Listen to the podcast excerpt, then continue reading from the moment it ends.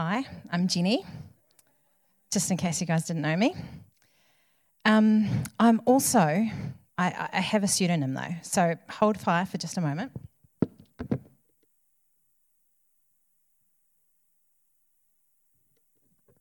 Hi, I'm Wonder Woman.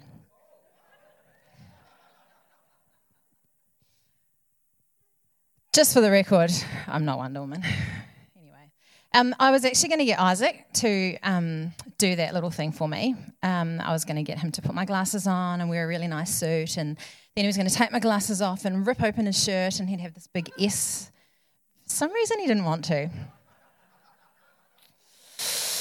Anyway, the point I'm trying to prove is I, I don't know about you guys, but doing this and changing my outfit, you can still tell it's the same person, eh? Yes? Yeah? You can still tell it's me.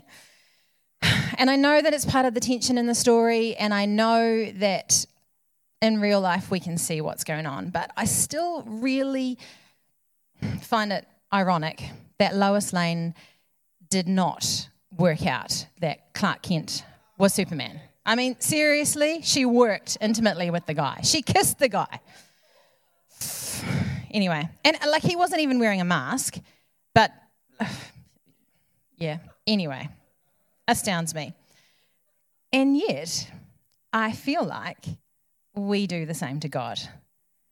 I feel like we put on our masks and we think, we're naive enough to think, I am naive enough to think that I can fool God that I can fool people around me. Now, for a huge part of my adult life, I had things under control. I married a genuinely nice, godly man, and we shaped our lives around all the things that we were raised, all those values that we were raised to adhere to.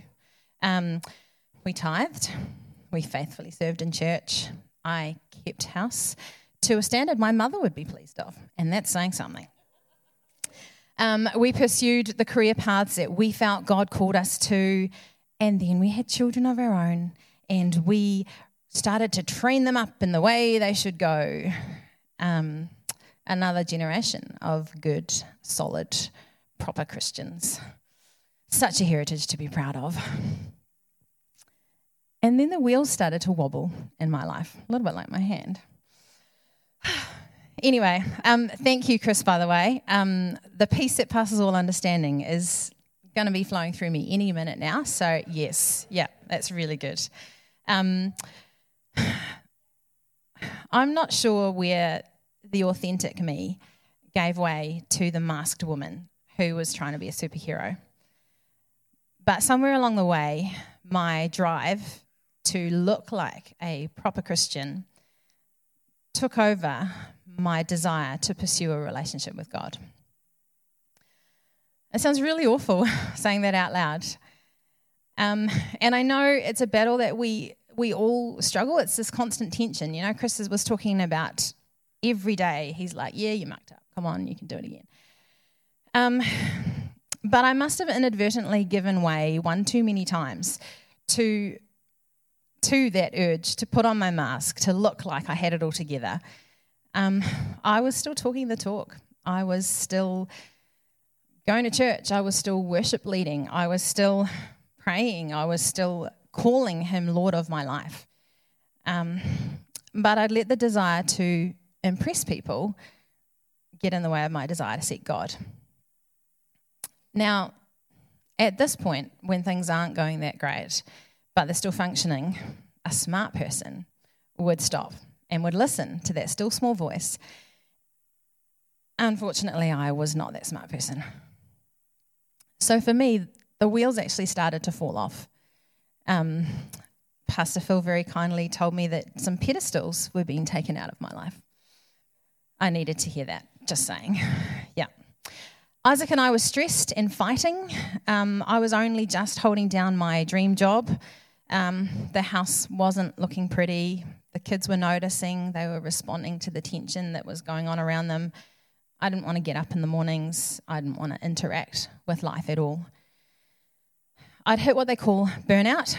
Um, and the ins and outs of burnout is a whole other story that I would love to share with you guys at some stage. But what I really felt God, felt God wanted me to talk about today was about the masks that we wear and the masks that I wore and still sometimes wear. Now, the authentic me would have seen that I was trying to do too much, that I needed to stop doing and start being. I would have seen that my friends and family actually just wanted me present. They didn't care about how much money was in the bank account, what job title or qualifications I had, how clean or tidy my house was, whether the biscuits were homemade or store bought. And I would certainly have known that God did not love me any less for the tasks that I was or wasn't working on. But the masked me had some appearances to keep up. The masked me was too busy trying to prove that I was hardworking, talented, competent, skinny, a domestic goddess, above average at my role because good enough is not good enough, a good wife, a good mother, a godly woman. This list could go on. But when it comes down to it, these masks were flawed, restricting, and they made all of my stories about me and how well I was doing, or not doing, as the case may be.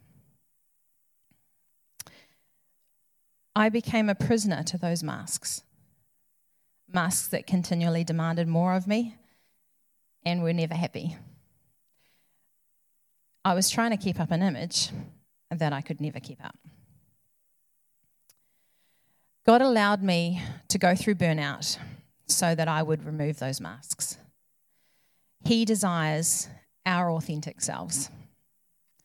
For each of us, this may mean different things. It could be being honest about our history and God redeeming those stories.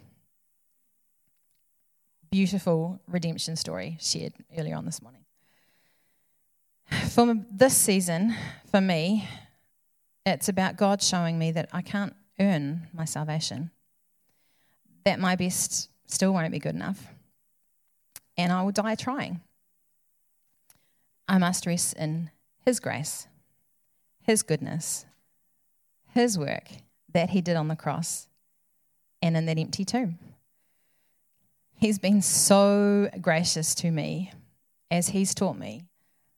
He just wants to have a relationship with me. He doesn't care about all the good things that I could do if it ends up being at the expense of time spent with Him. And the best part is that even after I so horribly failed Him, I was distracted by the wrong things. I was I was so focused on something else.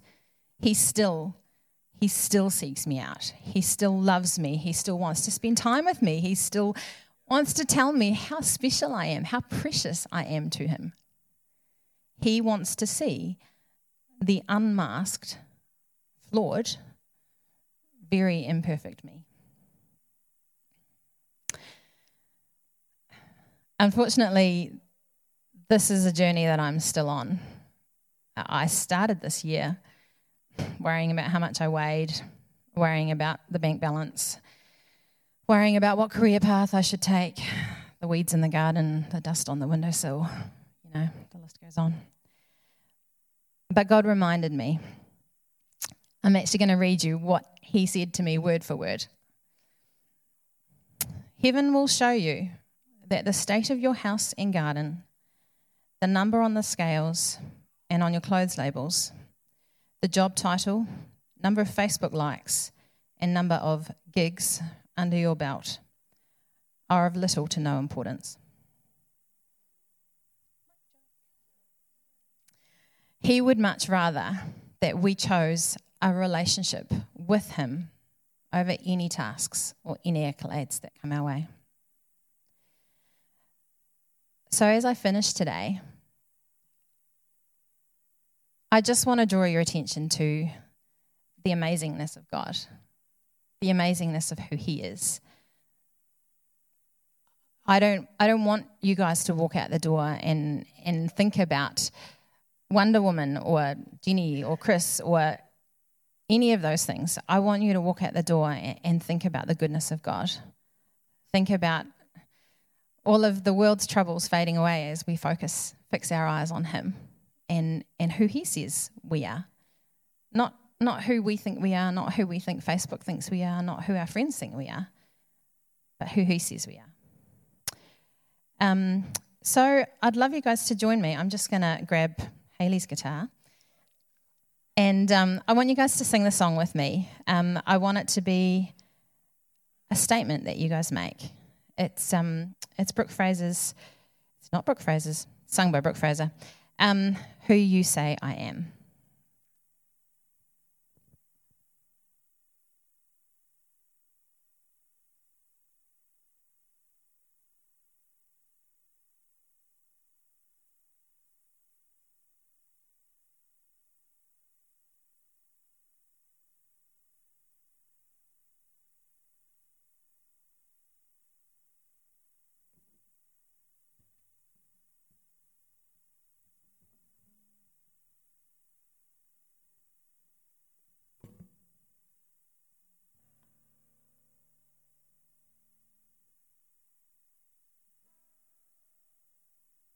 You guys to stand with me as we sing this.